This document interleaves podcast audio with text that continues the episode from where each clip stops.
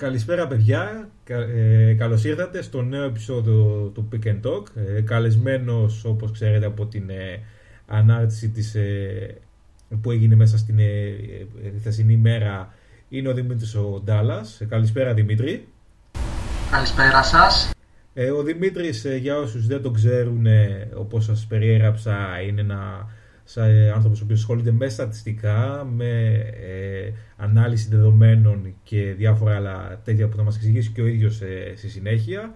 Εγώ πάντως, ξέρετε, είμαι λίγο... μ' αρέσει να ψάχνω, ανθρώπους που να έχουν να προσφέρουν πράγματα, να πούνε, να συζητήσουμε παρέα και να δούμε μια άλλη οπτική του αθλήματος και να την σχολιάζουμε μαζί, αλλά και μέσα που μας ακούτε να μαθαίνετε και να μαθαίνουμε μαζί πράγματα. Μένως, για να μην χρονοτριβώ με αυτή την εισαγωγή και εμείς σας κουράζω, δίνω απευθείας την πάσα στο Δημήτρη να συστηθεί, να σας παρουσιαστεί, να ξέρετε ποιος είναι και τα σχετικά. Δημήτρη, πάρε την μπάλα και παίξε μπαλίτσα μόνος σου. Καλησπέρα λοιπόν ξανά και από μένα. Αρχικά θέλω να ευχαριστήσω πάρα πολύ τον Κωνσταντίνο τον Χριστοφή για την πρόσκλησή του. Είμαι φαν της σελίδας. Με πολλούς από εσάς που πιθανόν να ακούσετε την εκπομπή έχουμε σίγουρα συνομιλήσει ή αλληλεπιδράσει στα σχόλια. Αυτό που ασχολούμαι και θέλω να ασχοληθώ γενικότερα εγώ είναι ο τομέας της ανάλυσης. Ένας αρκετά αμφισβητούμενος τομέας, ένας τομέας ο οποίος περνάει αρκετές φορές μεγάλη κριτική, αλλά παρόλα αυτά πιστεύω και αρχίζει σιγά σιγά να φαίνεται ότι είναι το μέλλον στον αθλητισμό. Πολλοί θα πούνε ότι μετά την αποτυχημένη προσπάθεια των Houston Rockets να ακολουθήσουν μια τακτική βασισμένη σε στατιστικά μοντέλα, είναι κάτι το οποίο δεν μπορεί να αποδώσει. Αντίστοιχα, εγώ θα πω ως αντιπαράδειγμα ότι η ομάδα του Ολυμπιακού έκανε το ίδιο πράγμα για 5 συνεχόμενες σεζόν και όχι μόνο, πολύ επιτυχημένα. Πριν μπούμε σε τέτοια θέματα και συζητήσουμε, να πω και κάποια άλλα πράγματα για μένα. Είμαι προπονητής μπάσκετ. Δουλεύω στην Ακαδημία Ανάπτυξης Αθλητών σε μικρά τμήματα, είμαι βοηθός και στα μεγαλύτερα, παιδικό, εφηβικό και άντερ. Η ομάδα είναι Ακαδημία, δεν έχει αντρικό, ένα αρκετά καλό αναπτυξιακό πρόγραμμα. Παράλληλα, όπως σας είπα, επειδή θέλω να ασχοληθώ με την ανάλυση, έχω δημιουργήσει μαζί με έναν συνεργάτη μου, τον Δημήτρη τον Αντωνιάδη, μία σελίδα στο Facebook για να ανεβάζουμε κάποια πράγματα, D&D Stats λέγεται, και μέσα από αυτή τη σελίδα αναλύουμε παίκτες για σημαντικές περιπτώσεις και γενικότερα προσπαθούμε να ερμηνεύσουμε το μπάσκετ μέσα από τους αριθμούς. Η σελίδα αυτή ανατακτά διαστήματα θα δημοσιεύει κάποια ενδιαφέροντα πράγματα, ωστόσο αυτό που μας ενδιαφέρει είναι κυρίως να προσπαθήσουμε να πείσουμε τους ανθρώπους του χώρου, ανθρώπους που μπορούν να πάρουν αποφάσεις σε ομάδες υψηλού επίπεδου και όχι μόνο, ότι τα στατιστικά και η ανάλυση όλης σαν διαδικασία είναι κάτι πολύ σημαντικό και κάτι που αδιαμφισβήτητα χρειάζεται η ελληνική μπασκετική πραγματικότητα. Μου δίνεις την πάσα έτσι από τον επίλογο της παρουσίασής σου και των σχολιασμών σου που έκανες έτσι, και των μπιχτών εντός έκων που πέταξες για τα νούμερα και όλα αυτά. Λένε όλοι, ξέρεις, ότι η αριθμή είναι ο καλύτερος τρόπος να πεις ψέματα.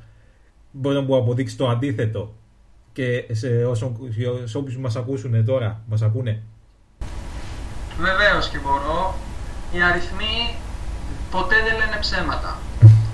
Το πώς θα ερμηνεύσεις τον αριθμό είναι αυτό το οποίο θα σου δώσει την απάντηση. Είναι σαν το παράδειγμα με το μισοάδιο ή μισογεμάτο ποτήρι. Η κατάσταση είναι μία. Το πώς θα ερμηνεύσεις εσύ έναν αριθμό εξαρτάται από το τι εντύπωση θα δώσεις.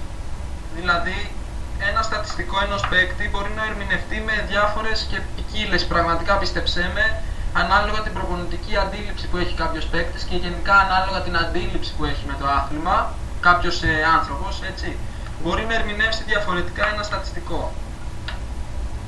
Η ευστοχία στα τρίποντα του καλάθι, ας πούμε, για κάποιον ο οποίος υποστηρίζει στον Παναθηναϊκό φανατικά, είναι, όταν ήταν ο Καλάς στον Παναθηναϊκό, ήταν αυξημένη. Την έβλεπε ως πολύ καλή. Αντίστοιχα, τα νούμερα τα οποία μπορεί να έχεις σχηματίσει με την εθνική, με κάποια άλλη ομάδα, παρότι είναι όμοια, λένε ότι δεν σουτάρει καλά, είναι χαμηλά κλπ. Και με αυτό έρχομαι να επισημάνω και το ότι η σημασία του πώς διαβάζουμε τον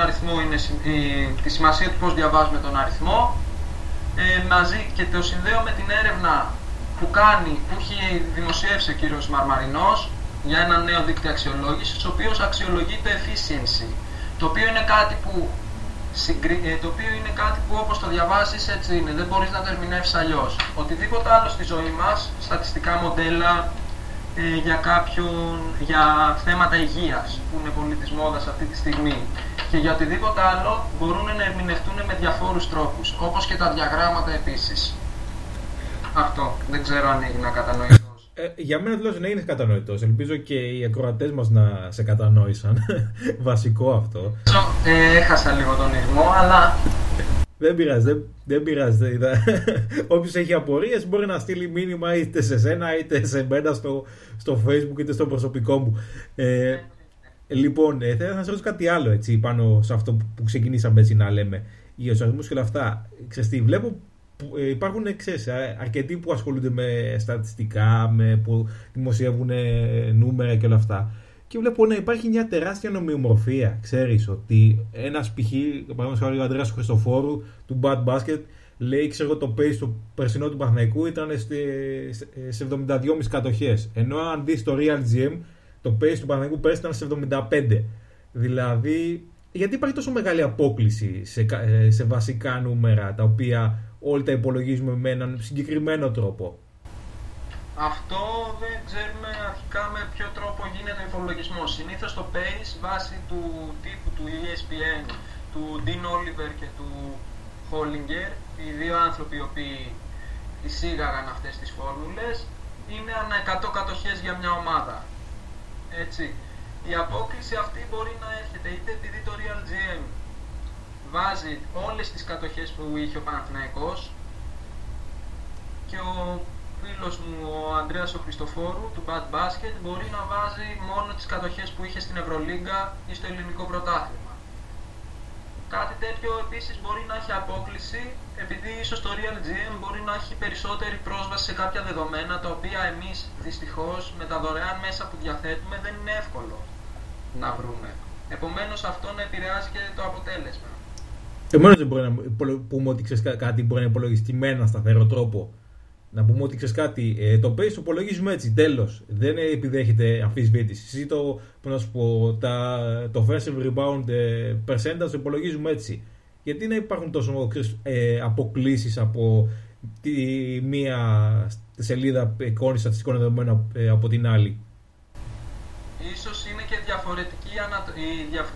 το διαφορετικό feedback σχετικά με τη φόρμουλα. Λογικά είναι κάποιο λάθος με τις φόρμουλες. Συνήθως τα στατιστικά που χρησιμοποιώ εγώ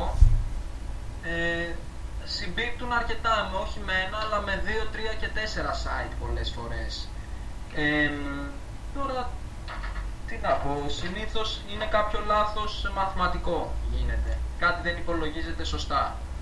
Κάποια παρένθεση ξεχνιέται, κάτι τέτοιο. Ή μπορεί να υπολογίζονται και άλλα δεδομένα ίσως, έτσι. Προφανώς. Ο καθένας μπορεί να μεταβάλει μια φόρμουλα όπως θέλει. Αρκεί αυτή τη φόρμουλα να την εξηγεί. Δηλαδή, μπορώ να κάνω το pace αντί για ανά 100, ανά 70 κατοχές. Απλώς αυτό πρέπει να το αναφέρω από την αρχή. Καθώς ο άλλος, αν το αφήσω pace, θα νομίζει ότι είναι το γνωστό και ευρέως διαδεδομένο pace ανά 100 κατοχές. Δεν ξέρω αν έχεις επαφή με τη δουλειά του Thinking Basketball του Ben Taylor. Όχι, δεν έχω επαφή. Θα ήθελα να σε ρωτήσω κάτι πάνω σε αυτό, πάνω σε κάτι δουλειές που έχει κάνει ο Ben Taylor, ο οποίος προσπαθεί να συγκρίνει δεδομένα από διαφορετικές εποχές, από αθλητές οι οποίοι έπαιζαν του Wilt Chamberlain, να το φέρει στο σήμερα. Θεωρείς ότι... ώστε να αρχίσει μια σύγκριση τύπου ο Τζόρνταν ήταν όντως καλύτερος από ή ξέρεις, σε φάση βασικά πώς να σου πω, ότι να σου φέρεις όλους σε μια κοινή κλίμακα για να μπορείς να συγκρίνεις τα στατιστικά τους, γιατί το pace αλλάζει από εποχή, το ξέρεις πολύ καλά. Και θα να ρωτήσω, πώς να σου πω, πάνω σε αυτό ότι το ξέρουμε ότι στο NBA έχει αλλάξει το pace αρκετά, δηλαδή βλέπεις πλέον επιθέσεις σε λιγότερο ακόμα και από 7 δευτερόλεπτα που έκανε ο Νταντόνι και έκανε τη μεγαλύτερη καινοτομία στο σύγχρονο μπάσκετ, πέρα από την αξιοποίηση του τριπόντου. Θα ρωτήσω, στην Ευρώπη πόσο μεγάλες ή μικρές είναι αυτές οι μεταβολές τουλάχιστον στο pace ή σε οποιαδήποτε άλλο νούμερο? Είναι πιο αργές από το NBA, πιο είναι κοντά στο ρυθμό μεταβολής? Πώς το βλέπεις βάση? Έρχεσαι σιγά σιγά και στο θέμα στο οποίο είναι ένας από τους παράγοντες τους οποίους θα εξετάσω και εξετάζω κάνοντας την πτυχιακή μου εργασία, την οποία έχω ξεκινήσει από τώρα, παρότι δευτεροετής, επειδή είναι μια ερευνητική διαδικασία στην οποία ελέγχω τη συχνότητα εκτέλεσης από κάποιο σημείο, ψάχνοντας να βρω ποιο είναι το πιο συχνό σημείο εκτέλεσης, η γωνία, η κορυφή του τριπόντου, η κορυφή, το top of the key, το elbow, 45. Και θέλω να το συνδυάσω αυτό στα δεδομένα της δεκαετίας ανάλογα με το pace της ομάδας, ανάλογα με το pace που είχε όλη η διοργάνωση. Χρησιμοποιώ τα στατιστικά της Ευρωλίγας. Από τα δείγματα που έχουμε μέχρι στιγμής, προφανώς το pace από την εποχή του Διαμαντίδη με τη σημερινή εποχή, όπως καταλαβαίνουμε όλοι, έχει αλλάξει. Σίγουρα. Και η μεγάλη αλλαγή και στο NBA και εδώ πέρα έγινε με την είσοδο του τρόπου παιχνιδιού των Warriors. Ναι, ναι. Ήταν αυτοί οι οποίοι άλλαξαν όλο τον τρόπο και αξιοποίησαν το στατιστικό true shooting, το οποίο ουσιαστικά σου δείχνει ότι το τρίποντο είναι καλύτερο από το δίποντο. Ένα απλό παράδειγμα για να καταλάβει κάποιος που δεν γνωρίζει, το true shooting σου λέει ότι αν ένας παίκτης έχει βάλει 10 πόντους και σε αυτούς τους 10 έχει βάλει 2 τρίποντα, ενώ άλλος έχει βάλει 10 πόντους μόνο από δίποντα, μεγαλύτερο true shooting έχει αυτός που έχει βάλει τα τρίποντα. Και αυτό δεν είναι το effective field goal percentage που δίνεις στο τρίποντο 1,5 αξία παραπάνω από ότι στο δίποντο? Είναι ένας παρόμοιος δείκτης, είναι σχεδόν όμοιοι αυτοί οι δύο δείκτες. Απλώς το true shooting βάζει και τις βολές, όσο με κάνω. Νομίζω το effective field goal βάζει και τις βολές, δεν είμαι σίγουρος, αυτό δεν το θυμάμαι 100%. Ναι, νομίζω αυτή είναι η διαφορά τους, ότι και οι δύο μετράνε, δίνουν την... Ναι, δίνουν την αξία, στο jump shooting ability του παίκτη, απλώς ο ένας μετράει και τις βολές. Ναι. Το pace, όπως λες, έχει αλλάξει και θα αλλάζει συνεχώς. Ό,τι βλέπουμε να γίνεται στο NBA σε αγωνιστικό επίπεδο και στα υπόλοιπα θέματα, αλλά στα υπόλοιπα θέματα πιο αργά, σε αγωνιστικό επίπεδο μετά από 2 με 3 χρόνια θα το δούμε να γίνεται και στην Ευρωλίγκα. Και από την Ευρωλίγκα θα διαχέεται και στα υπόλοιπα πρωταθλήματα. Οπότε σε βάθος πενταετίας, εξαετίας, όλες οι ομάδες θα παίζουν με τον ίδιο τρόπο, μέχρι να ξαναγίνει κάποια αλλαγή στο NBA. Πιστεύεις το ευρωπαϊκό μπάσκετ μπορεί να επηρεάσει το NBA σε κάποια νόρμα την οποία μπορεί να εισάγει κάποιος προπονητής? Προσωπικά το NBA, η Ευρωλίγκα μου αρέσει πάρα πολύ, πολύ περισσότερο από το NBA. Ωστόσο, το NBA, αυτό που με μαγεύει στο NBA είναι ότι είναι η πρωτοπορία και η καινοτομία που υπάρχει σε αυτή τη λίγα. Όχι τόσο σε επίπεδο προπονητικό, μπασκετικό, αλλά γενικότερα σε άλλα θέματα. Το πώς λειτουργούν κλπ. Προφανώς το ευρωπαϊκό μπάσκετ όχι μόνο μπορεί να επηρεάσει, έχει επηρεάσει κιόλας το NBA. Αν βάλουμε κάτω κιόλας και δούμε ότι τα μεγαλύτερα project και ονόματα αυτή τη στιγμή στην Ευρώπη, στο NBA, είναι Ευρωπαίοι. Ναι, σαν παίκτες, ναι, σίγουρα. Απλώς εγώ στέλνω... ονόματα, δηλαδή πέραν του Λεμπρόν και του Ντέιβις, αυτοί που κάνουν το μεγαλύτερο ντόρο αυτή τη στιγμή είναι ο Ντόντσιτς, παίκτης που έχει βγει από ευρωπαϊκά προγράμματα, Αντετοκούμπο, ο οποίος, ναι μεν, πήρε την τωρινή του μορφή, τη θηριώδη μορφή στο NBA, αλλά βγάζει πολλά στοιχεία από όταν ήταν παιδάκι και έπαιζε στον φιλαθλητικό, τον οποίο είχα την τύχη και σε ένα παιχνίδι εναντίον του Παναθηναϊκού, που υπάρχει και στο YouTube, να πάω και να τον δω και από κοντά να τον δω να παίζει.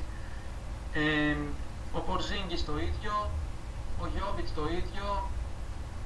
Ναι. Υπάρχουν και κάποιους Αμερικάνους, ο Ντράγκιτς, ο οποίος παρότι είναι μεγάλος, σε, ας μου επιτραπεί η έκφραση, κάνει πλάκα σε αρκετούς, έτσι. Είναι...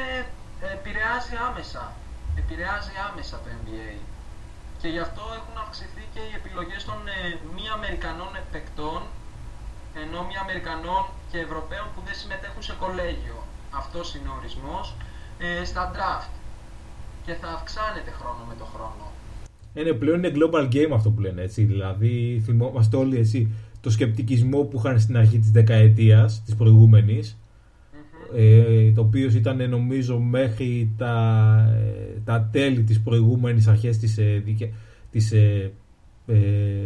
αυτής που τελειώνει φέτος, έτσι, σε λίγες ημέρες, έτσι, δηλαδή το 11-12 σε λίγο να φεύγουν αυτά τα σύννεφα γύρω από την Ευρώπη και το fog of war, ότι τι κρύβεται εκεί πέρα στην άλλη πλευρά, και τελικά έχουν αρχίσει να κάνουν embrace την άλλη πλευρά και να ψάχνουν σχεδόν παντού, έτσι. Δεν νομίζω να υπάρχει ομάδα στο NBA που να μην ψάχνει παίχτη, ακόμα και στην Γρυλανδία που λέει ο λόγος, και στην Ανταρκτική αν υπάρχει.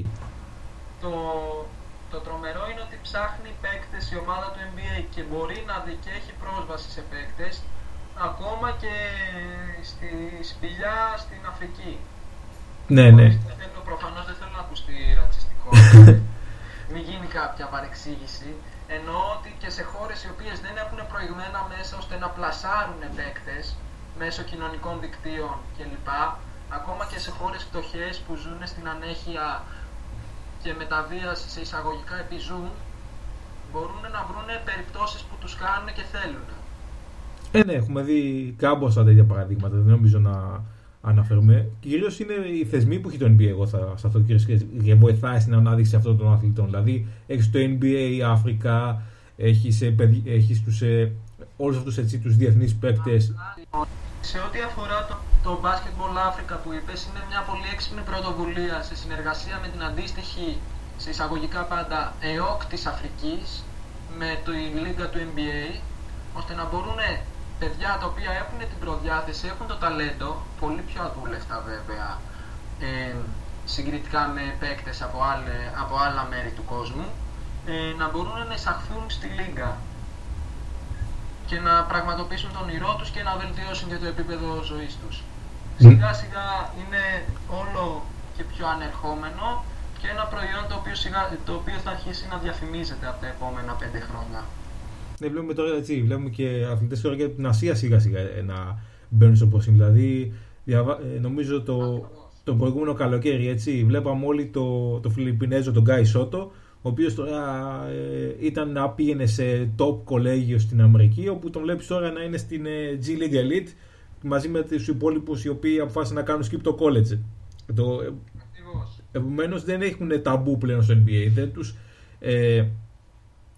σνομπάρουνε. Δεν έχουν ταμπού, φταίνε παίκτες όπως ο Γιάο Μινγκ και άλλες τέτοιες περιπτώσεις που κατάφεραν να πείσουν τους Αμερικάνους, οι οποίοι μέχρι ένα σημείο ήταν αρκετά δογματικοί, ότι το μπάσκετ υπάρχει και εκτός Αμερικής και υπάρχει σε καλό επίπεδο. Σίγουρα, ναι, οι επιτυχημένοι internationals βοήθησαν και βλέπεις γι' αυτό ότι έχουν, ξέρεις, ανοιχτό μυαλιά, αν υπάρχει σαν λέξη αυτό, στο NBA. Και μιλώντας για ανοιχτό μυαλιά, έτσι, περάσουμε λίγο και στο κυρίως θέμα της σημερινής μας εκπομπής, που είναι, ξέρεις, τα στατιστικά και η αξιοποίησή τους και όλα αυτά.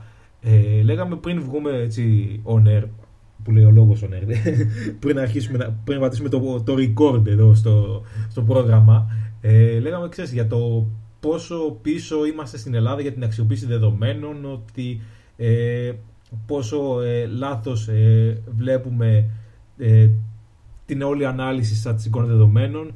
Θέλω να μου πεις έτσι από τη δικιά σου εμπειρία πώς το έχεις εκλάβει όλο αυτό. Γιατί νομίζω ο κόσμος θα ήθελε να ακούσει τη δικιά σου εμπειρία πάνω σε αυτό. Έχοντας μιλήσει με αρκετούς ανθρώπους που είναι στο χώρο αυτή τη στιγμή σε κέρδιες θέσεις, σαν σκάουτερς, προπονητές κλπ. Με ανθρώπους που ήταν πιο παλιά, με ανθρώπους από το εξωτερικό. Έτσι.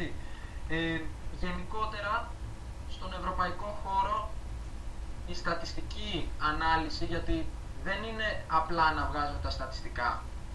Αυτό μπερδεύει πάρα πολλοί κόσμος και λέει τι μπορώ να κερδίσω από αυτό.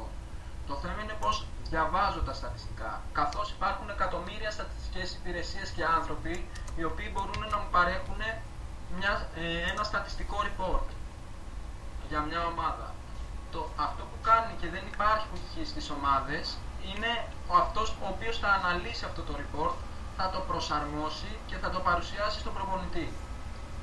Αυτό λείπει όχι μόνο από την Ελλάδα, αλλά και από αρκετές ευρωπαϊκές, μεγάλες κιόλας, μπασκετικές χώρες.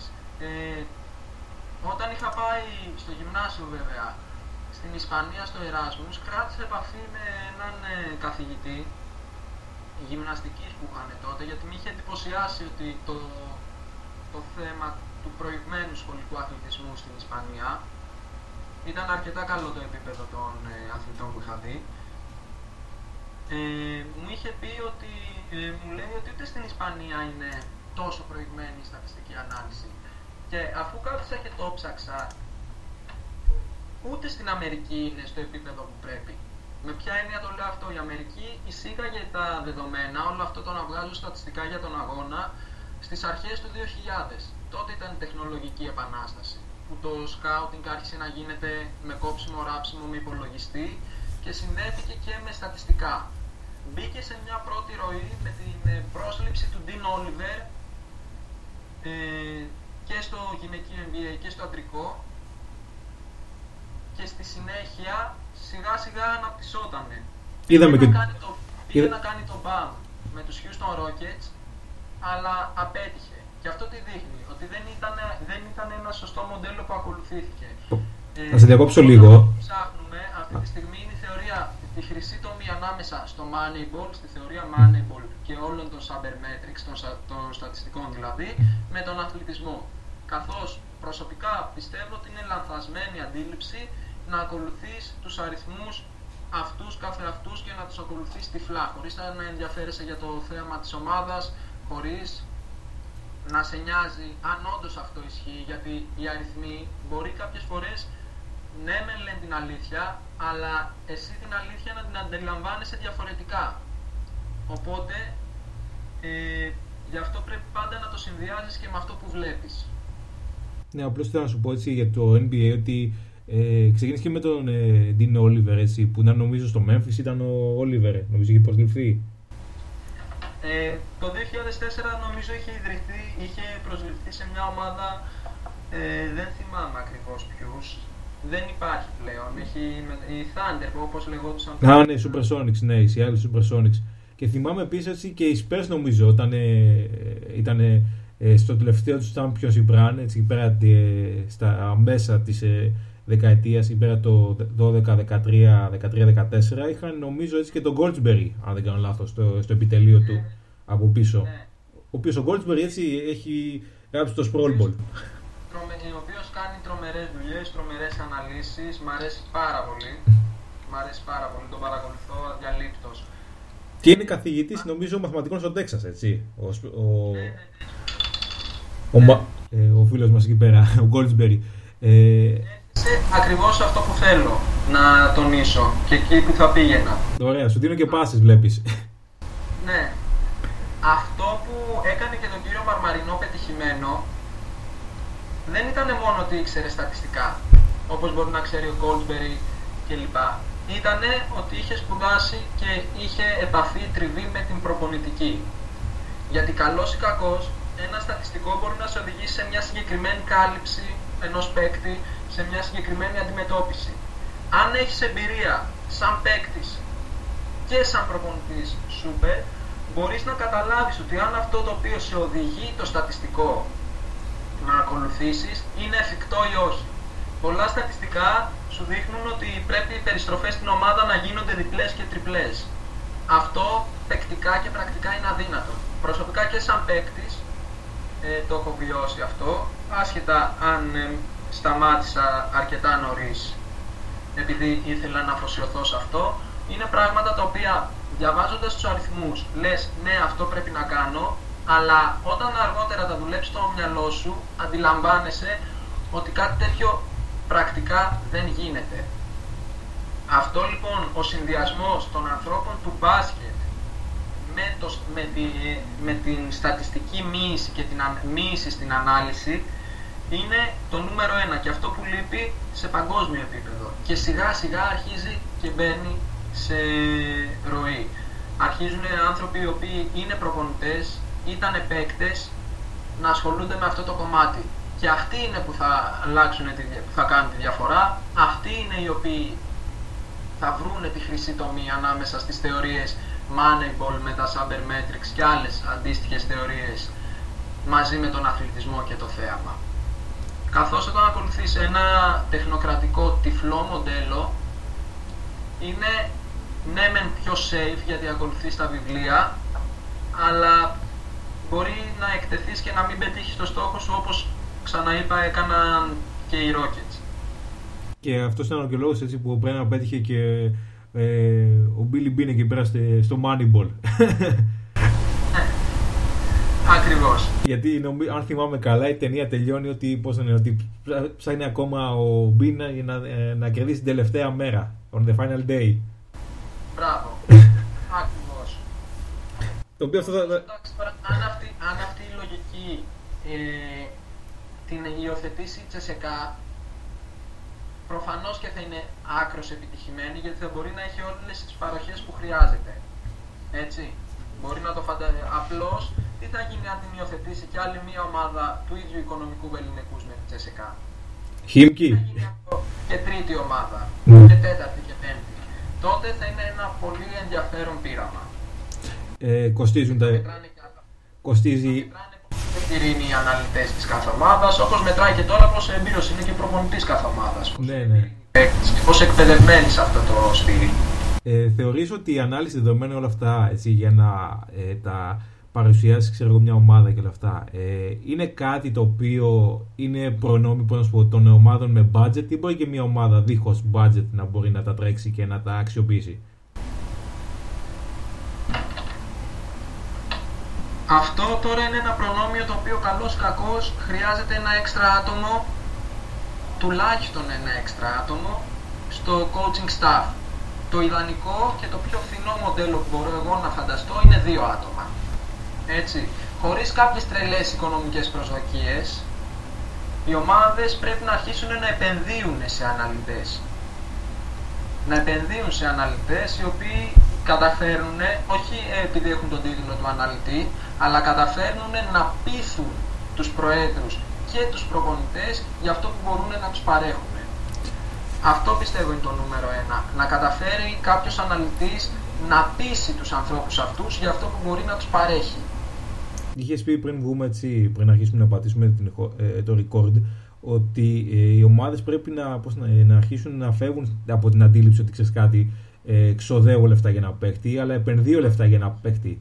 Μπορεί να το εξηγήσεις εσύ και ο Νέρ για να μείνει στα πρακτικά, αλλά και για να ακούσουν πώς το αιτιολογείς όλο αυτό. Αυτό είναι κάτι το οποίο, κάτι αντίστοιχο είχε πει ένας άνθρωπος ο οποίος θαυμάζω πάρα πολύ, ο Bill Gates, νομίζω όλοι το ξέρουμε. Νομίζω ναι. Όχι ακριβώς αυτό, το προσάρμοσα λίγο στη δική μου πραγματικότητα, είναι το μότο μου, είναι αυτό με το οποίο κάνω όλες τις δουλειές μου και όλα τα project που ετοιμάζω, τα ετοιμάζω με αυτόν τον άξονα σκέψης. Οι ομάδες πρέπει να ξεχάσουν το ξοδεύω για να πάρω αναλυτή, ξοδεύω για να πάρω σκάουτερ, ξοδεύω για να πάρω προπονητή, ξοδεύω για να πάρω παίκτη. Είναι λάθος ρήμα το ξοδεύω. Πρέπει να φύγουν από αυτή τη λογική η οποία ισχύει μέχρι τώρα και να έρθουν στη λογική επενδύω για να πάρω αναλυτή, επενδύω για να πάρω σκάουτερ, επενδύω για να πάρω προπονητή, επενδύω για να πάρω παίκτη. Γιατί αυτή η διαφορά στο ρήμα είναι τεράστια. Ξοδεύω σημαίνει ότι δίνω χρήματα και σπαταλάω χρήματα, δεν έχω κέρδος. Με την έννοια του επενδύω όμως χρήματα για κάτι, σημαίνει ότι μακροπρόθεσμα θα έχω κέρδος από την επιλογή μου. Και πώς μπορεί να έχει κέρδος μια ομάδα? Θέλω να κάνω το συνήγορο του διαβόλου λίγο, αλλά ξέρεις, κρατάει μια ροή κουβέντα, γι' αυτό σε ρωτάω. Βεβαίως. Δικηγόρος έτσι λίγο του διαβόλου. Πάντα μου αρέσει να κάνω το δεύτερο μου όνομα, ένα από τα πολλά δεύτερα ονόματα που έχω. Καλό αυτό, γιατί αυτή η απορία που έχεις είναι απορία που μπορεί να έχει οποιοσδήποτε μας ακούει αυτή τη στιγμή. Ναι, ναι, προφανώς, έτσι. Κέρδος μια ομάδα. Αρχικά πρέπει να ορίσουμε την έννοια του μακροπρόθεσμου και να κάνω μια μικρή παρένθεση που είναι μεγάλη συζήτηση. Το μακροπρόθεσμο στην Ελλάδα το παρεξηγούμε. Σε όποιον πεις κάποιο μακροπρόθεσμο σχέδιο, τον πείθεις και είναι έτοιμος να σε αφήσει να δουλέψεις. Ωστόσο, περιμένει να δει αποτελέσματα σε άμεσο χρόνο, παρότι του έχεις εξηγήσει μακροπρόθεσμο και ότι αυτό θα είναι μακροπρόθεσμα. Θα σου αναφέρω παράδειγμα για αυτό που λες. Απλώς πρώτα νιώθω την ανάγκη να ορίσω την έννοια του μακροπρόθεσμου. Μακροπρόθεσμα είναι ότι όχι στο άμεσο, αλλά στο μακρινό μέλλον θα έχω κέρδος από αυτό, από κάτι που έχω κάνει. Για παράδειγμα, η επιλογή της Ρεάλ στον Βούξεβιτς στα 15, σε ένα κορμί το οποίο ήταν στον Ολυμπιακό, ο γιος του Βούξεβιτς, του πρώην παίκτη της ομάδας. Ναι, ναι, ναι. Έτσι. Είναι μια επένδυση. Γιατί η Ρεάλ δεν τον πήρε στα 15 για να παίξει στην Ευρωλίγκα Νέων και να πάρει το πρωτάθλημα. Η Ρεάλ τον πήρε για να παίξει στην Ευρωλίγκα Αντρών όταν πρέπει και να πάρει πολλά λεφτά από την μεταγραφή του, αν γίνει αυτή στο NBA. Ή να πάρει κάποιο τίτλο, έτσι, προκειμένου. Ακριβώς. Οι Ισπανοί λειτουργούν με ένα μακροπρόθεσμο μοντέλο, παρότι ακόμα δεν έχουν εισαγάγει τη στατιστική ανάλυση στο στυλ παιχνιδιού τους. Όχι μόνο στο στυλ παιχνιδιού τους, σε όλο τον τρόπο που δουλεύουν. Ίσως λίγο η Μπασκόνια, η οποία, όσο και αν έχω ψάξει, δεν μπορώ να βρω στοιχεία με τη λογική την οποία δουλεύει αυτή η ομάδα. Είναι πολύ καλά κρυμμένα, να φανταστώ, και δεν έχω εύκολα πρόσβαση. Πρέπει να βρεις το... Πολύ ενδιαφέρον και θα ήθελα να κάνω. Πρέπει να βρεις το Σαλαζάρι, αυτό το Σαλαζάρι που είναι ο Chief Scout εκεί πέρα του Χωσεάν, του φίλου μας, για να ρωτήσεις πληροφορίες. Η Μπασκόνια είναι ένα παράδειγμα η οποία δούλευε με τη θεωρία του Moneyball από εποχής όλα και πριν. Έτσι, δηλαδή έπαιρνε undervalued παίκτες οι οποίοι αξίζαν πολύ λιγότερο, οι οποίοι παίρνανε πολύ λιγότερα από αυτά που αξίζανε. Έτσι. Και ο Πίπεν, όσο και αν το λένε, δεν είναι σωστό παράδειγμα, γιατί ο Πίπεν συμφώνησε να παίρνει αυτά τα λεφτά, προτίμησε την οικονομική σταθερότητα για να βοηθήσει την οικογένειά του. Έτσι, από ένα μεγαλύτερο συμβόλαιο, άσχετα μετά πώς το χειριστήκανε. Η Μπασκόνια δουλεύει έτσι, βρίσκει παίκτες σχεδόν άγνωστους, έτσι, ακόμη και στους ανθρώπους που ασχολούνται, και όχι μόνο αυτό, και στους ανθρώπους που ασχολούνται και ξέρουν τους παίκτες, καταφέρνει και τους προσαρμόζει στο στυλ παιχνιδιού της, και όλοι μπορούν να βγάλουν μια πολύ καλή αξιοπρεπή μεταγραφή από εκείνη την ομάδα. Και σε αυτό το πλαίσιο πάει να δουλέψει και η Ζαλγκύρης τώρα με το Σίλερ. Ναι, συμφωνώ. Ναι. Συνέχισε για το μακροπρόθεσμο. Σε ακούω εγώ, είμαι εδώ πέρα, έχω στήσει τα αυτιά μου και σε ακούω προσεκτικά. Τέλεια. Σε αυτό λοιπόν που έλεγα με το μακροπρόθεσμο, πρέπει οι ομάδες να αρχίσουν να αντιλαμβάνονται ότι μια επένδυση σε ένα στατιστικολόγο, αλλά σε ένα team με δύο τουλάχιστον στατιστικολόγους, μπορεί να τους προσφέρει τρομερά κέρδη σε πάρα πολλά επίπεδα. Από το να τους δώσουν παίκτη ο οποίος μπορεί στα επόμενα 3 χρόνια να μεγαλουργήσει και να βγάλουν μεγάλη μεταγραφή από αυτόν. Που εντάξει, με την εμπειρία και με το μάτι μπορείς να δεις τέτοια πράγματα, αλλά υπάρχουν στατιστικά μοντέλα και μοντέλα πρόβλεψης τα οποία είναι για αυτή τη δουλειά. Μπορούν να σε βοηθήσουν στο να κερδίσεις παιχνίδι. μπορούν να σε βοηθήσουν να βελτιώσεις την αποτελεσματικότητα της ομάδας σου. Μπορούν να κάνουν χίλια δυο, οτιδήποτε σχετίζεται με την ομάδα, μέσα, εντός και εκτός παιχνιδιού, είναι, μπορεί να ελεγχθεί και να βγάλουμε δεδομένα από αυτό και να προβλέψουμε. Η σημασία της πρόβλεψης σε συσχέτιση με τη στατιστική είναι το πιο σημαντικό κομμάτι. Και για να επιστρέψω σε ό,τι λέω για το μακροπρόθεσμο, αυτό είναι κάτι το οποίο, αν εμένα, ας πούμε, παράδειγμα αύριο, έρθει και μου πει κάποιος πρόεδρος από μεγάλη ομάδα, μου πει με αυτά που είπες σήμερα στο Pick and Talk, με έψησες, θέλω να δουλέψεις εδώ. Το να περιμένει να δει αποτελέσματα σε μια εβδομάδα δουλειάς είναι λάθος. Καλός ή κακός, τα στατιστικά προγράμματα, όλα αυτά, στατιστικό πρόγραμμα εννοώ, όπως λέμε προπονητικό πρόγραμμα, έτσι και το στατιστικό πρόγραμμα, θέλει έναν χρόνο για να λειτουργήσει. Γιατί ειδικά σε καταστάσεις εμβριακές καταστάσεις, όπως είναι τώρα η έννοια όλων των στατιστικών στην Ευρώπη, θέλουν το χρόνο για να εκπαιδευτούν και οι παίκτες και οι προπονητές στο νέο καθεστώς. Δεν γίνεται η αλλαγή από τη μία μέρα στην άλλη. Προφανώς, η Ρώμη δεν χτίστηκε σε μια μέρα, προφανώς. Θέλει τουλάχιστον για να δει εμφανή αποτελέσματα, στην καλύτερη περίπτωση 3 με 4 μήνες, έτσι, στην χειρότερη περίπτωση ένα χρόνο. Αν οι στατιστικολόγοι ξέρουν και έχουν πρόγραμμα έτοιμο να τους προτείνουν, έτσι. Ωραία, μου αρέσει αυτό που είπες. Θα σταθώ λίγο σε κάτι άλλο, έτσι, που ανέφερες μέσα στην παρουσίαση αυτή που έκανες. Είπες ότι, ξέρεις, να τους βοηθήσουν να βρίσκουν παίχτες, να τους βοηθήσουν να στείλουν προπόνηση καλύτερα. Πόσο κοντά ή πόσο μακριά είμαστε από το μια ομάδα να στείλει το ρόστρε της με βάση στατιστικά δεδομένα? Ξέρουμε όλοι χρησιμοποιούν το Synergy, έτσι, το οποίο παρέχει μια πλήρη ακτινογραφία του παίκτη που εξετάζεται, δηλαδή πόσο έχει από spot-up, πόσο αποτελεσματικός είναι, ξέρω εγώ, στο pick and roll, όλα αυτά, πόντια, ένα shoot, όλα αυτά. Το έχει πει και ο coach ο Λικογιάννης, νομίζω, σε συνέντευξή του, ότι το Synergy είναι το βασικό εργαλείο scouting, αλλά πόσο κοντά ή πόσο μακριά είμαστε από αυτή την πραγματικότητα? Ότι, ξέρεις κάτι, θα βάζω τα νούμερα σε μια δεξαμενή, έτσι, ότι ψάχνω να παίκτη με τόσο assist percentage, με τόσο rebound, με τόσο true shooting, και θα βρίσκω αποτελέσματα τα οποία θα μου καλύπτουν τις ανάγκες της μεταγραφικής τελέχωσης. Μελετώντας τον μεταγραφικό σχεδιασμό σχεδόν όλων των ομάδων με έναν προς έναν τους παίκτες, αναλύοντας τις καταστάσεις, πολλές ομάδες κάνουν το εξής. Αξιοποιούν σωστά το Synergy. Θα μου πεις ποιος είσαι εσύ ότι κάνουν λάθος και λες ότι κάνουν λάθος. Δεν είναι ακριβώς ότι κάνουν λάθος, προφανώς.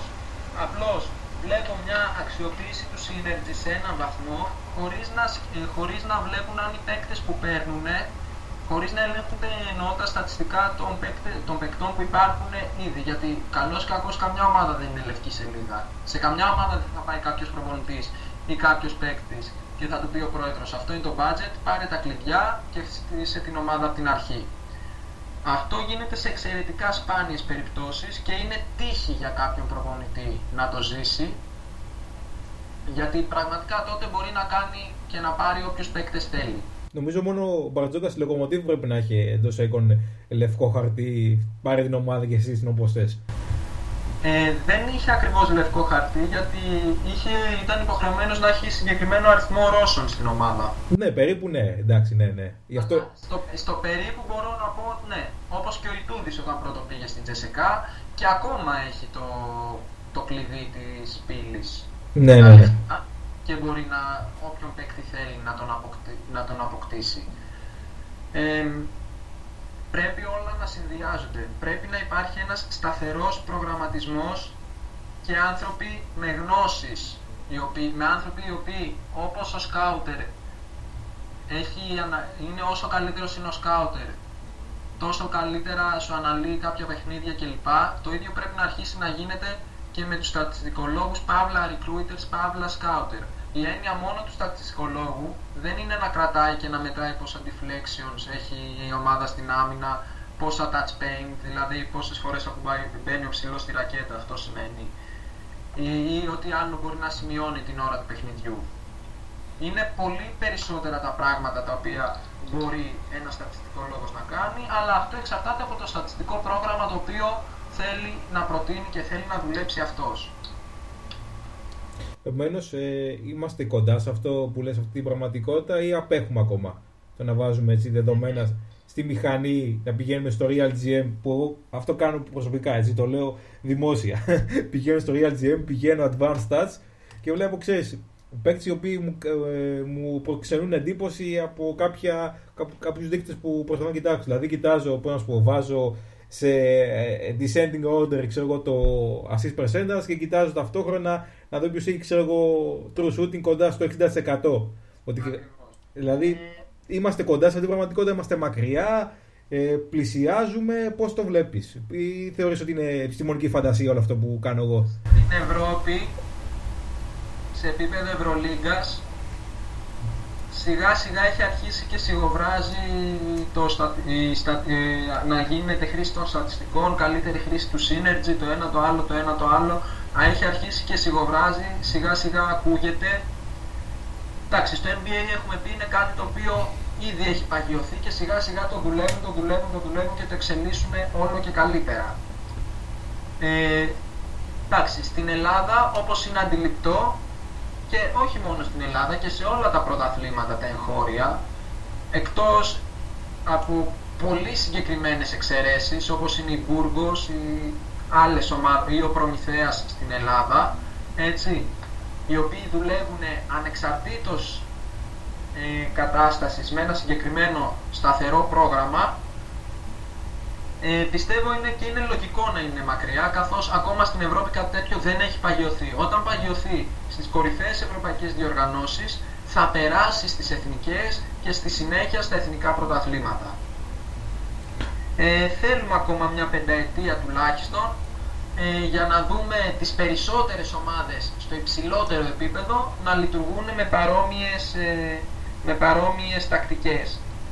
Είναι safe μοντέλο αυτό όμως? Δηλαδή, πώς να σου πω, δηλαδή ότι εγώ μπορώ να κοιτάζω, τι να σου πω, που σου είπα, assist percentage και σε descending order, δηλαδή σε σειρά από το υψηλότερο στο χαμηλότερο, και να ψάχνω, ξέρεις, δίπλα-δίπλα στο Real GM ποιος έχει, ξέρω εγώ, true shooting πάνω από 60%.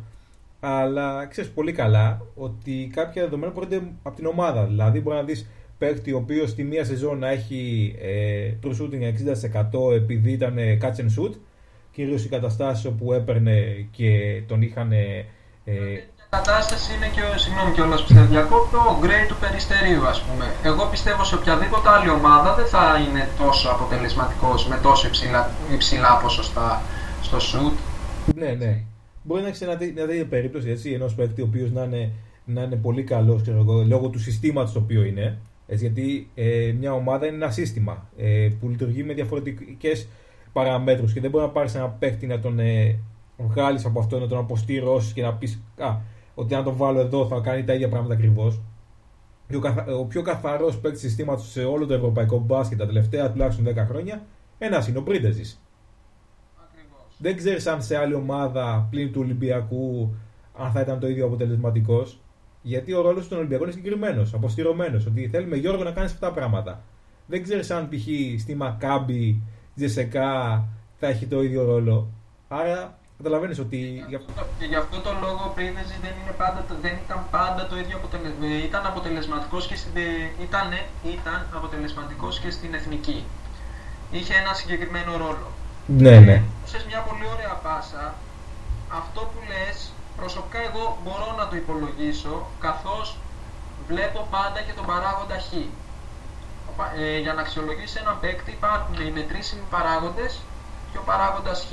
Η ομάδα ο οποίος παράγοντας Χ είναι η ομάδα του παίκτη, οι οικονομικές συνθήκες της ομάδας του παίκτη, το πρωτάθλημα που παίζει, η διοργάνωση που παίζει και ούτω καθεξής. Όλα αυτά τα έχω βάλει κάτω και έχω προσπαθήσει να βγάζοντας μαζί πάντα με το συνεργάτη μου, έτσι, τον Δημήτρη Αντωνιάδη, όπως είχα πει και πιο πριν, κάνοντας συζητήσεις, βλέποντας χιλιάδες περιπτώσεις παικτών, να καταλήξουμε σε κάποιους δείκτες δικούς μας, εντελώς πειραματικό στάδιο εννοείται, οι οποίοι προς το παρόν δουλεύουν.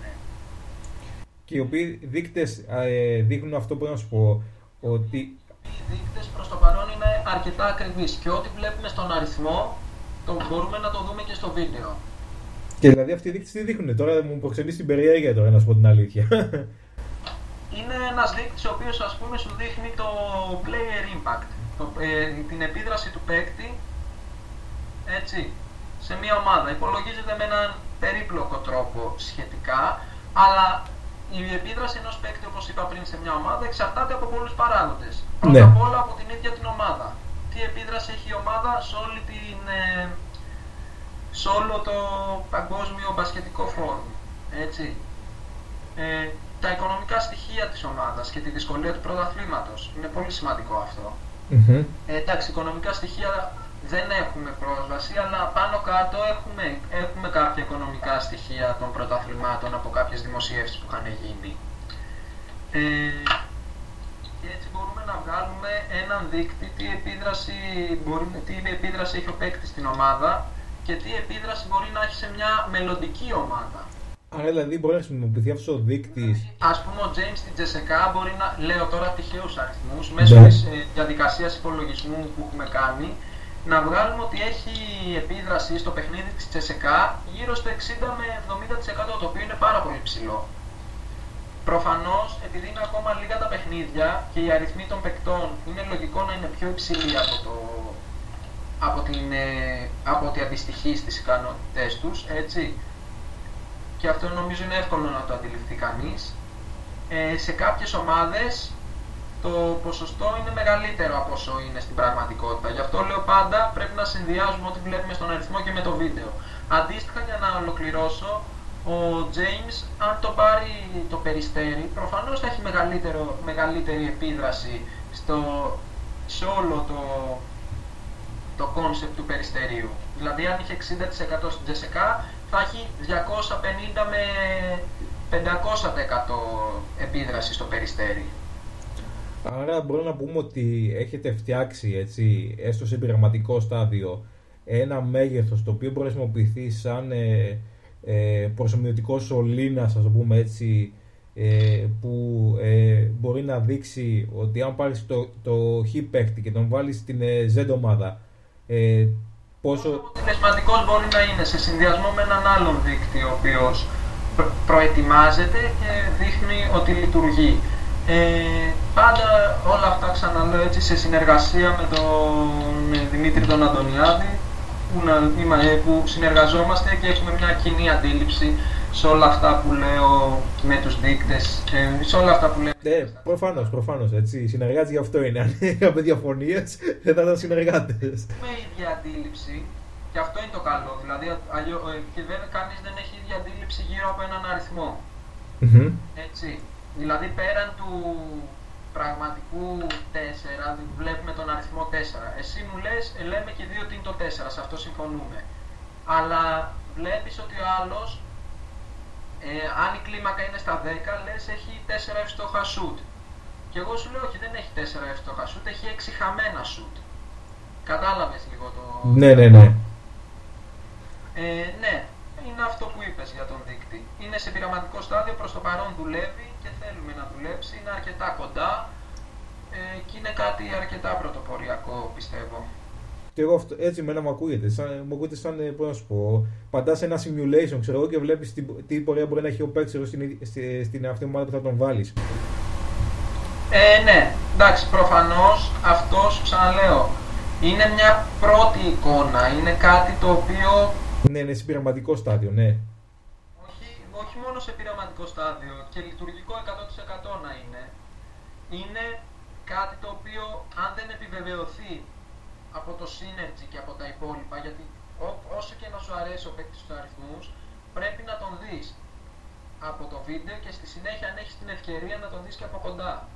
Είναι και άλλα στοιχεία του παίκτη τα οποία δεν αξιολογούνται με τους αριθμούς, εκτός αν κάτσεις και τα καταγράψεις εσύ, αλλά πάλι βλέποντας το βίντεο. Εγώ μπορώ να έχω μια πρώτη εικόνα για έναν παίκτη βλέποντας μόνο τα δεδομένα του, χωρίς να τον δω καν να παίζει. Mm-hmm. Έτσι. Αλλά βλέποντας τον να παίζει, μπορώ να δω πολλά στοιχεία στην τεχνική του, τα οποία με ειδική προσαρμοσμένη άμυνα, έτσι, να μην φτάσει τα νούμερα αυτά ούτε μετά από 10 παιχνίδια. Ναι, κατάλαβα. Το πώς μπορεί να σουτάρει ένας παίκτης. Βέβαια και το τι επιλέγει, αν ο προπονητής εμπιστεύεται τον στατιστικολόγο να τα πει αυτά, έτσι. Και γι' αυτό το λόγο λέω, οι στατιστικολόγοι πρέπει να είναι άνθρωποι του χώρου και όχι, χωρίς καμία προσβολή εννοείται, δεν είναι το ίδιο. Αλλιώς και στην Αμερική θα παίρνανε τις δουλειές όλοι όσοι τελειώνανε το τμήμα στατιστικής από το Yale. Ναι, ναι, ναι.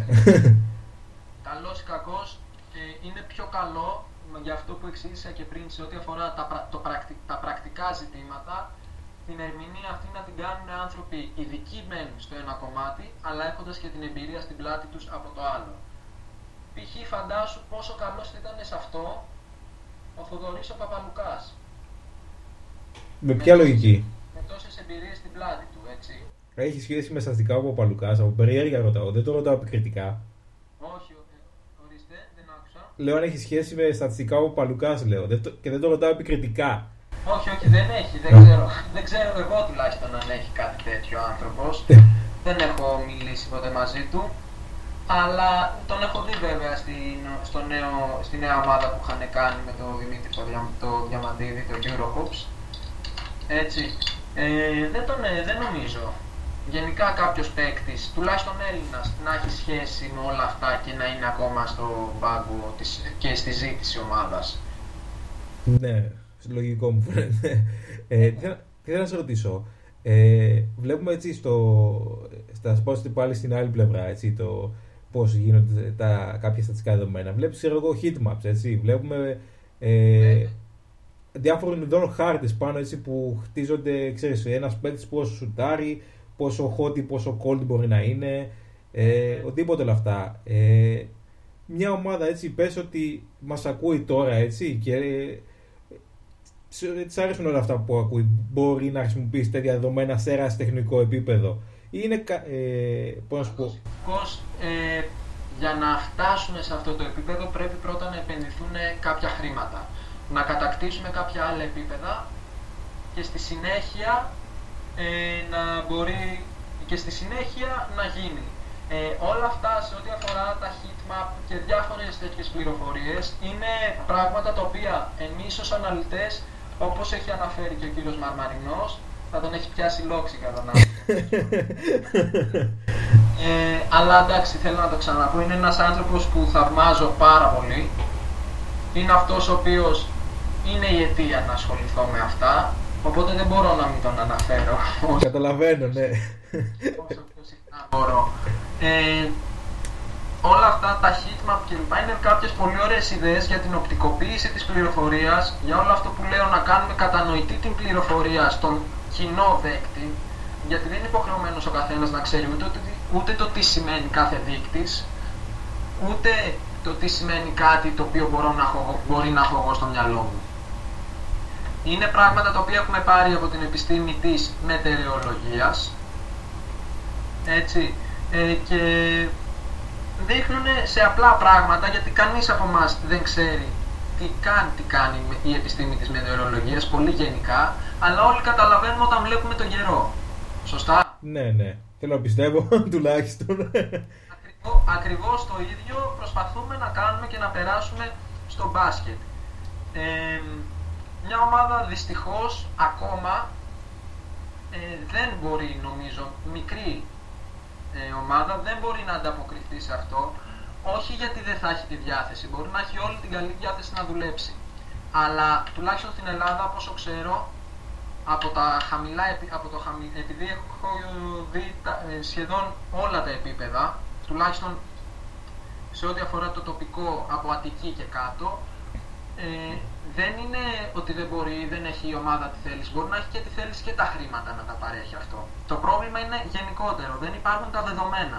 Σε αυτό το επίπεδο, το τοπικό Β' εθνική Α2 ίσως λίγο καλύτερα, από Β' εθνική και κάτω, υπάρχει το εξής πρόβλημα στις ομάδες. Θεωρείται επιτυχία να βρεις ολόκληρο βίντεο του αντιπάλου. Φαντάζομαι πόσο δύσκολο θα είναι να βρεις στατιστικά. Ναι, κατάλαβα. Αν και από τα στατιστικά ενός παιχνιδιού μόνο μπορούν να βγουν συμπεράσματα, αλλά δεν θα είναι το ίδιο ασφαλή με το αν εξετάσεις 5-6 παιχνίδια. Προφανώς, ναι, έτσι. Όσο μεγαλύτερο το δείγμα, τόσο πιο ακριβές είναι, έτσι. Το ξέρουμε όλοι αυτό, νομίζω. Ναι, νομίζω είναι και λογικό. Άρα, απλώς... δεν υπάρχει υποδομή, γι' αυτό σιγά σιγά πρέπει από την εμβριακή φάση που βρίσκεται όλο αυτό με τα στατιστικά να περάσει στις κορυφαίες διοργανώσεις για να μπορεί να περάσει και προς τα κάτω, όπως έγινε και όλα. Όπως έγινε και με πάρα πολλά πράγματα. Ναι, ναι, προφανώς, ναι. Απλώς, ξέρεις τι, πιάνομαι με τα heat maps για δύο λόγους, έτσι. Το πρώτο θα σε ρωτήσω τώρα και το δεύτερο το κρατάω για μετά. Ότι κατά πόσο, έτσι, ξέρουμε όλοι ότι πλέον θεωρούνται τα mid-rangers, τα σούτα από μέσα απόσταση, θεωρούνται inefficient. Άρα, δηλαδή, μια ομάδα να μπορεί να βγάλει, πώς να σου πω, το δικό της heat map, πόσο, ας πούμε, σουτάρουμε από διάφορες ζώνες του γηπέδου, έτσι ώστε να είμαστε λίγο πιο αποτελεσματικοί από ότι άλλες ομάδες ή από ό,τι αντιπάλοι μας.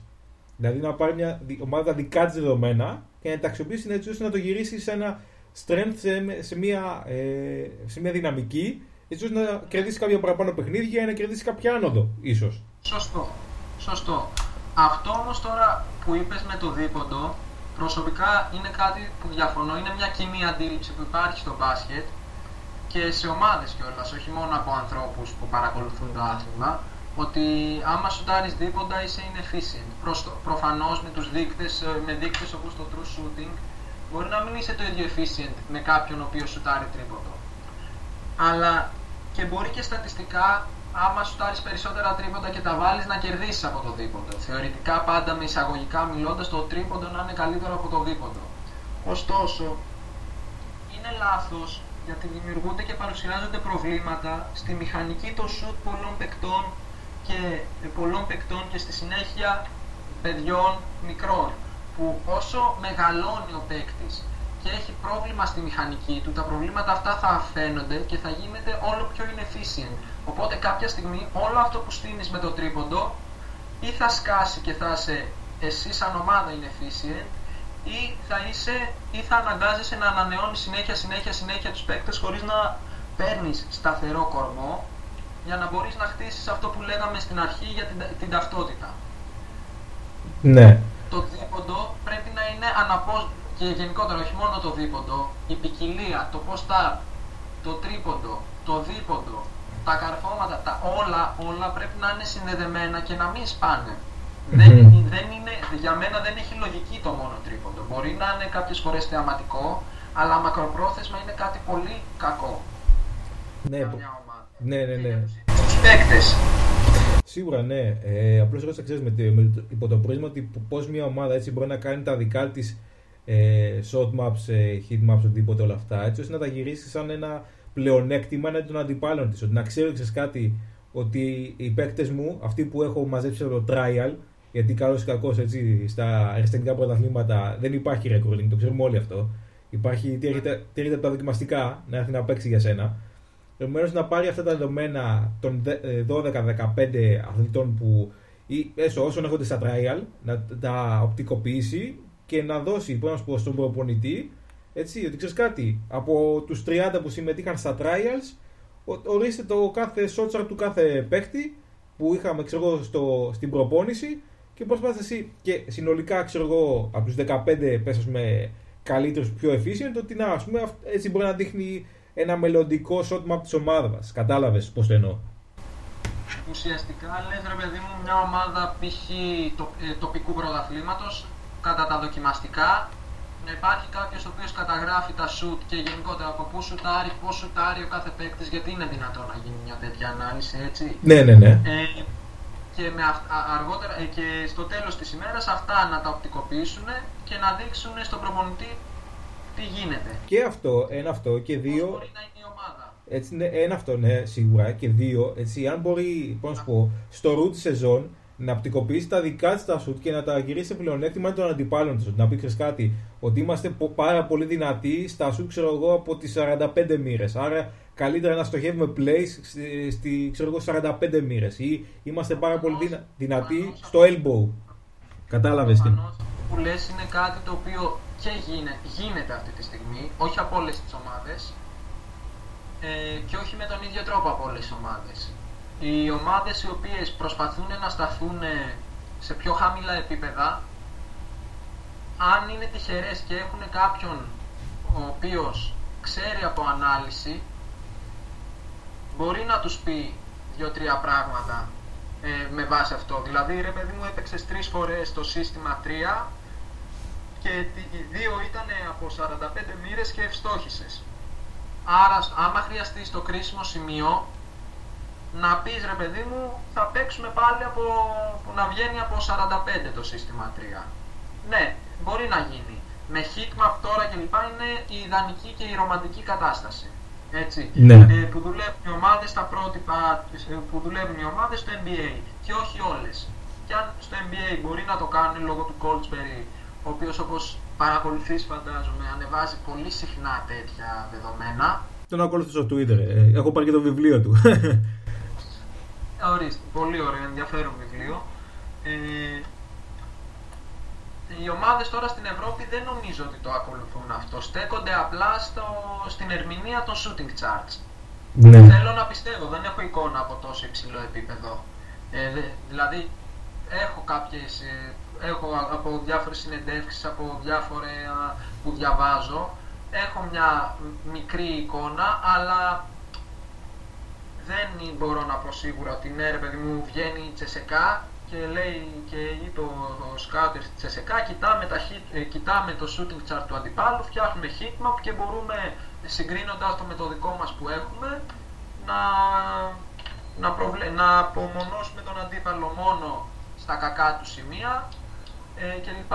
Νομίζω γίνεται μόνο μέσω του βίντεο, της κλασικής διαδικασίας κόβω, ράβω και παρακολουθώ στο παιχνίδι, χωρίς κάποια άλλη ερμηνεία. Θεωρείς είναι εφικτό όμως να γίνει στο μέλλον ή είναι όνειρα θερινής νυχτός? Είναι κάτι πολύ ωραίο και πολύ χρήσιμο, το οποίο δεν το είχα σκεφτεί, είναι αλήθεια. Στο κύριο του έθισμα, έτσι.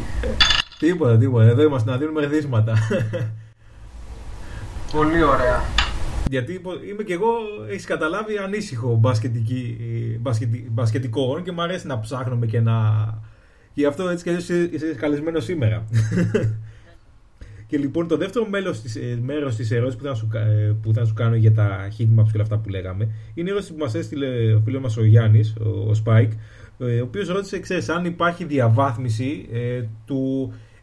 καλού σουτ, έτσι, αν δηλαδή είδες νομίζω την ερώτηση την οποία έκανε στο σχολείο φίλος ο Γιάννης. Θυμάμαι αρχικά, αυτό που θέλω να πω είναι μια πάρα πολύ καλή ερώτηση, πολύ ενδιαφέρουσα, μια ερώτηση όποιος προσπαθεί να αναλύσει περισσότερο το άθλημα είναι από τα πρώτα πράγματα που σκέφτεται. Οπότε δίνοντας την απάντηση τουλάχιστον για αυτό που πιστεύω εγώ, μπορώ να λύσω αυτή την απορία. Αρχικά, σε ό,τι αφορά το επιθυμητό σουτ, χωρίζεται σε 2 σκέλη. Το πρώτο σκέλος είναι ο ρόλος του παίκτη και αυτό που θέλει το προπονητικό επιτελείο από αυτόν.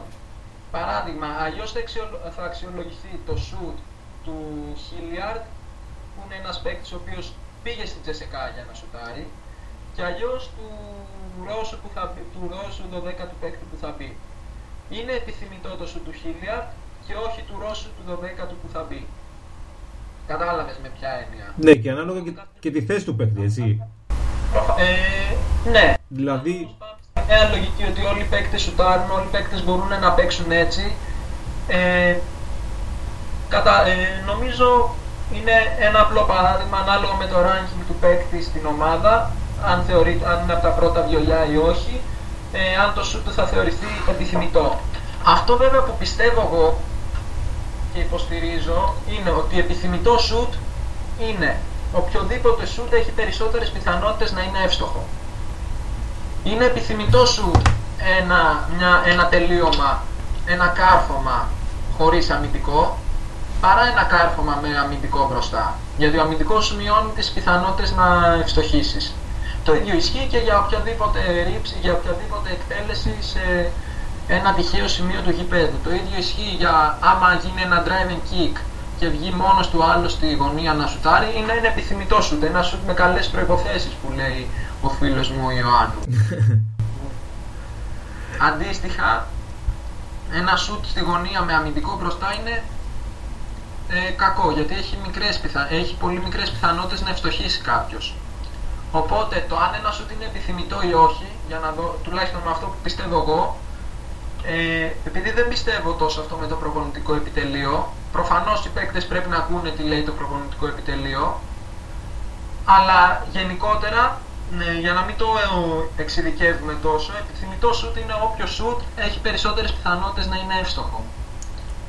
Αυτό. Ξέρεις, ο φίλος μου τον Κέρι, γιατί μας έδωσαν πολλούς φίλους τελευταία, ο Αντρέα τον Κέρι, έτσι, δεν είναι φίλος, έτσι, προφανώς, έτσι, αλλά το λέμε για περιαστασμού, το λέμε για την κουβέντα, για καλαμπούρι. Ο Αντρέα τον Κέρι είχε πει μετά από παιχνίδι, νομίζω με τη Ρεάλ, που είχε χάσει η Μπάμπερκ, δεν θυμάμαι ποιον, και το είχε χάσει στον πόντο, έτσι, για ένα σουτ το έχασε, που πήγε airball, νομίζω, δεν θυμάμαι, είχε χτύπησε Στεφάνη και βγήκε έξω, δεν το θυμάμαι το σουτ, αλλά είχε, τέλος πάντων, ήταν μια κατάσταση που είχε χάσει η Μπάμπερ παιχνίδι στον πόντο, έτσι, με τελευταίο σουτ χαμένο. Είχε πει, που είχε πει την ατάκα ότι έχω πάψει να ασχολούμαι για το αν ένα σουτ είναι καλό, αν ένα σουτ μπαίνει στο στόχο ή όχι, είναι κάτι το οποίο δεν μπορώ να το ελέγξω, με νοιάζει να βγαίνει το σουτ. Ακριβώς. Αυτό είναι μια λογική η οποία κυριαρχεί στα αντρικά. Δεν μας νοιάζει αν, ρε παιδί μου, το σουτ είναι με τα δύο χέρια, με το ένα χέρι, με το κεφάλαιο. Το πω ή όχι. Ναι. Άρα, επιθυμητός σουτ είναι οτιδήποτε έχει περισσότερο. Ένα καλό σουτ είναι οτιδήποτε έχει πιθανότητες να μπει. Ακόμα και ο παίκτης, ακόμα και αν νομίζει ότι μπορεί να ελέγξει το σουτ, δεν μπορεί. Από τη στιγμή που φεύγει η μπάλα από τα χέρια του, οι πιθανότητες να μπει ή να βγει το σουτ είναι 50-50. Και κάποιες φορές λιγότερο από 50. Ακριβώς. Αυτό που μπορεί να κάνει ο παίκτης για να έχει την αυτοπεποίθηση να σουτάρει είναι να βελτιώσει και να δουλέψει τόσο πολύ τη μηχανική του ώστε να αυτοματοποιήσει την κίνηση. Παράδειγμα, αυτό που λέμε εμείς και πιστεύουμε σαν ομάδα, σαν προπονητικό team, στην ομάδα που είπα στην αρχή ότι δουλεύω, στην Ακαδημία Ανάπτυξης. Προσπαθούμε να μοιήσουμε τα παιδιά να σουτάρουν με έναν συγκεκριμένο τρόπο τον οποίο εμείς πρεσβεύουμε. Δεν υπάρχει σωστό και λάθος. Στο μπάσκετ τίποτα δεν είναι σωστό, τίποτα δεν είναι λάθος. Απλώς κάτι είναι λιγότερο αποτελεσματικό, κάτι είναι περισσότερο αποτελεσματικό.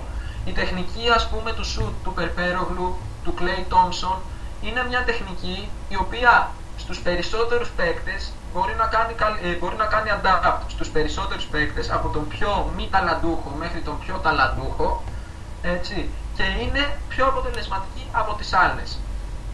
Όλοι θα σου πούνε, μα ο Κάρι τα βάζει όλα. Ο Κάρι είναι ο 1 στους 100, έτσι, και για να φτάσεις σε αυτό το επίπεδο έχει κάνει χιλιάδες ώρες, χιλιάδες αναλύσεις στο σου του, το πόσες μοίρες πρέπει να είναι το χέρι, το πόσες τροφές πρέπει να βάλει την μπάλα, από ποια δάχτυλα πρέπει να φύγει, πως πρέπει να είναι ο αγκώνας, η λεκάνη, όλος ο άξονας του σώματος.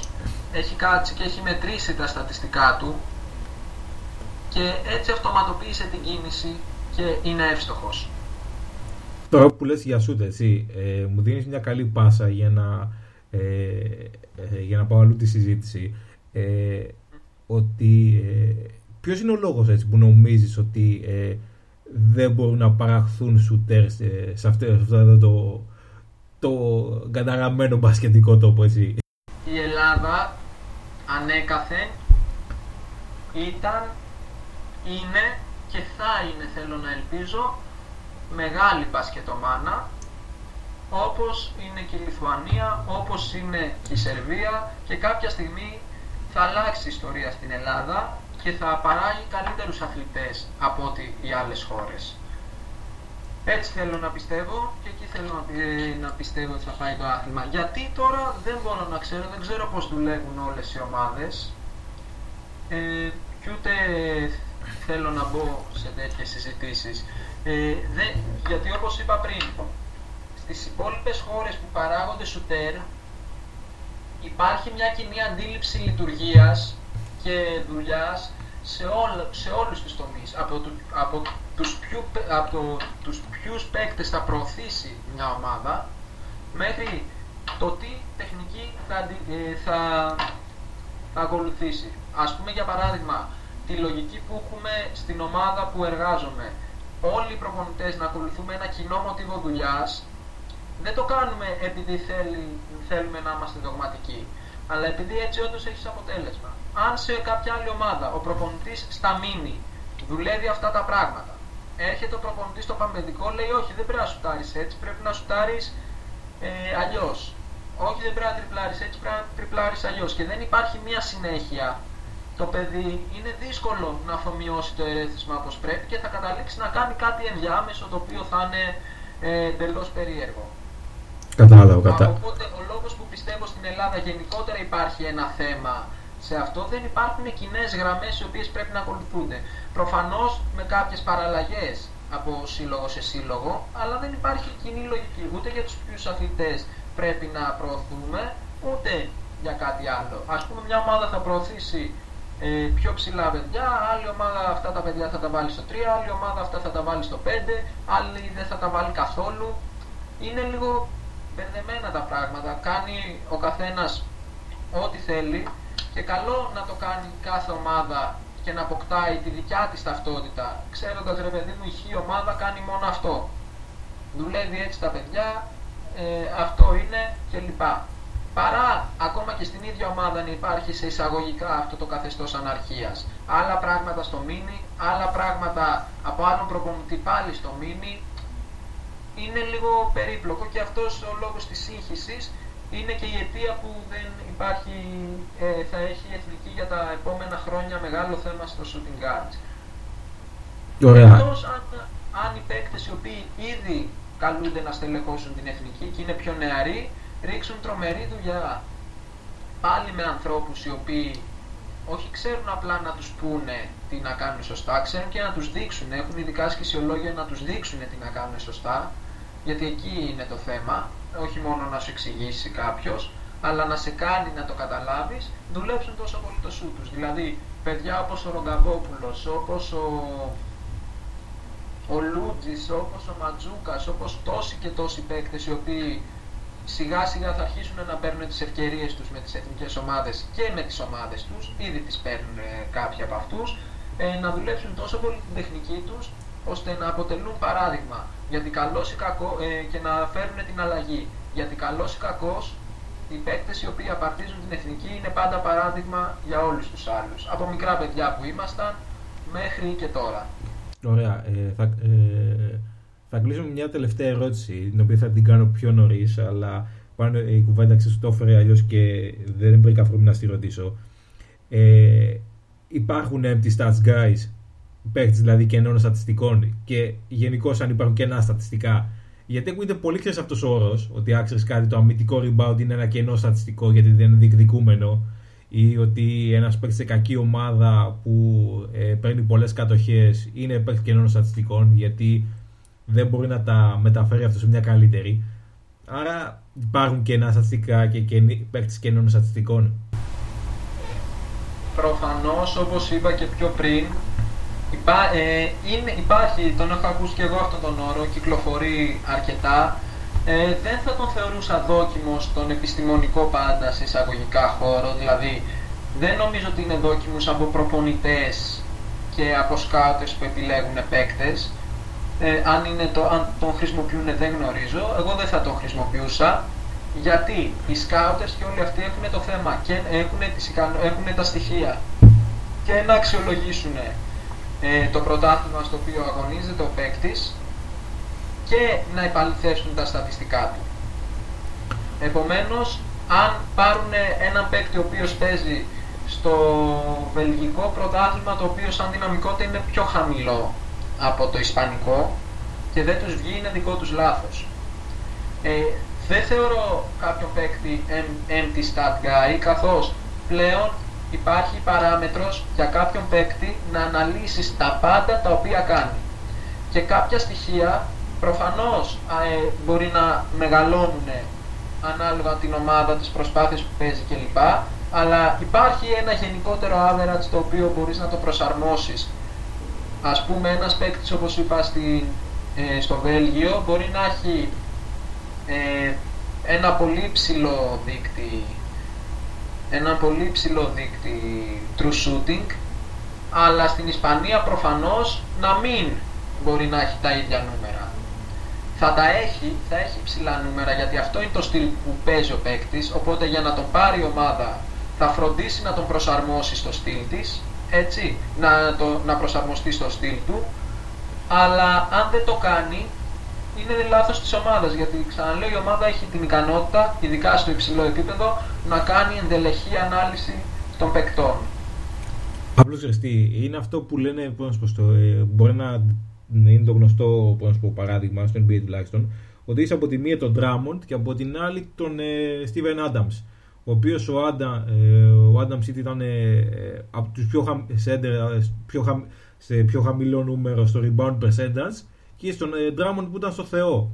Και βλέπεις ότι από τότε που φύγε ο Westbrook από την Οκλαχώμα, το rebound percentage του Adams ανέβηκε. Γιατί πολύ απλά, έτσι, όταν ήταν ο Westbrook προϊόζονταν στο να κάνει box out και να βοηθάει το Russ να πάρει το rebound και να τρέξει στο ανοιχτό γήπεδο.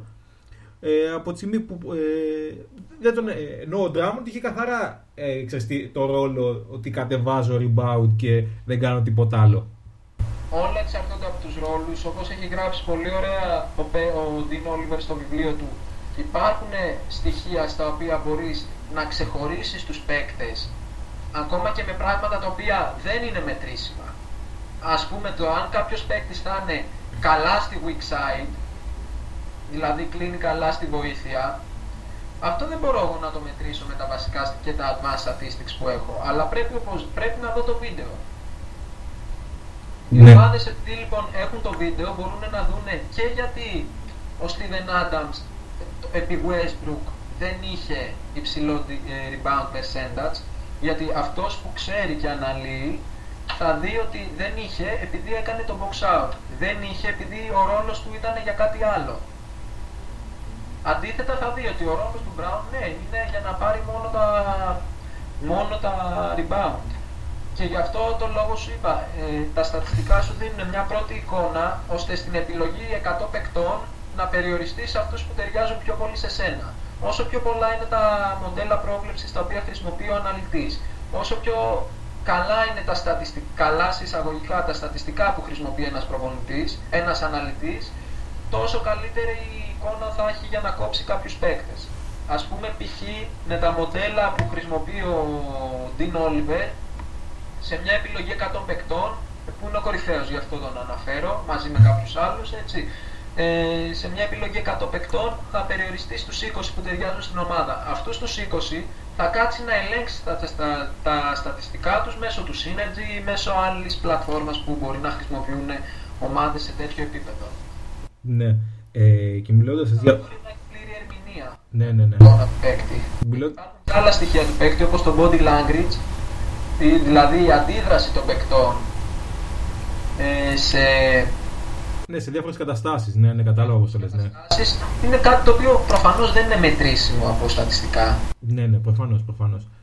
Και μιλώντας έτσι για να κλείσουμε το επεισόδιο, θα ήθελα έτσι, σε παιδιά οι οποίοι έχουν την ίδια περιέργεια με μένα, με στατιστικά και όλα αυτά, θα ήθελα να μας πεις έτσι, κάποιες σελίδες όπου είτε έχεις εσύ σαν bookmark και τις χρησιμοποιείς έτσι ώστε να βλέπεις κάποια δεδομένα, είτε που μπορείς να προτείνεις στους ακροατές μας να τις έχουν, να τις βάλουν εκείνοι στο bookmark τους και να πούνε κάτι, τι χρησιμοποιώ αυτές για να βλέπω κάποια στατιστικά δεδομένα.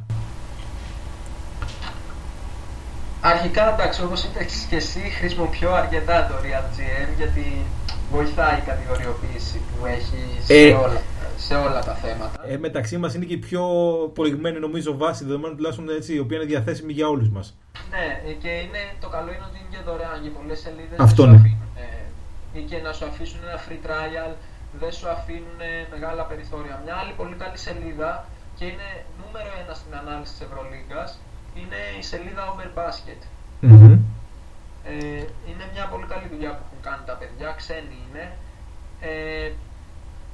Δεν τους ξέρω προσωπικά, έτυχε και είχα δει ποιοι το είχαν κάνει μέσω μιας δημοσίευσης που είχε γίνει από μια ισπανική ιστοσελίδα. Το Over Basket είναι μια πολύ καλή, κάνει πολύ καλή ανάλυση και γενικότερα το Pro Bowlers, διάφορες σελίδες, και μπαίνω σε πολλές και διάφορες ανατακτά χρονικά διαστήματα, γιατί μ' αρέσει να βλέπω και τις διαφορές που υπάρχουν. Ας πούμε που λέει στο Real GM το έχει τόσο, το άλλο τόσο. Ναι. Μ' αρέσει να βλέπω πώς αξιολογεί ο καθένας την κάθε κατάσταση και τη μετράει. Γιατί μπορεί, ρε παιδί μου, εσύ σε ένα rebound να θεωρήσεις ότι είναι σε ένα rebound το οποίο διεκδικείται, αυτός που ακουμπάει την μπάλα πρώτος και τη διώχνει να θεωρήσει ότι είναι αυτουνού το rebound, ενώ ο άλλος να θεωρήσει ότι είναι αυτουνού που εξασφάλισε την κατοχή και πιάσε την μπάλα. Ναι, κατάλαβα.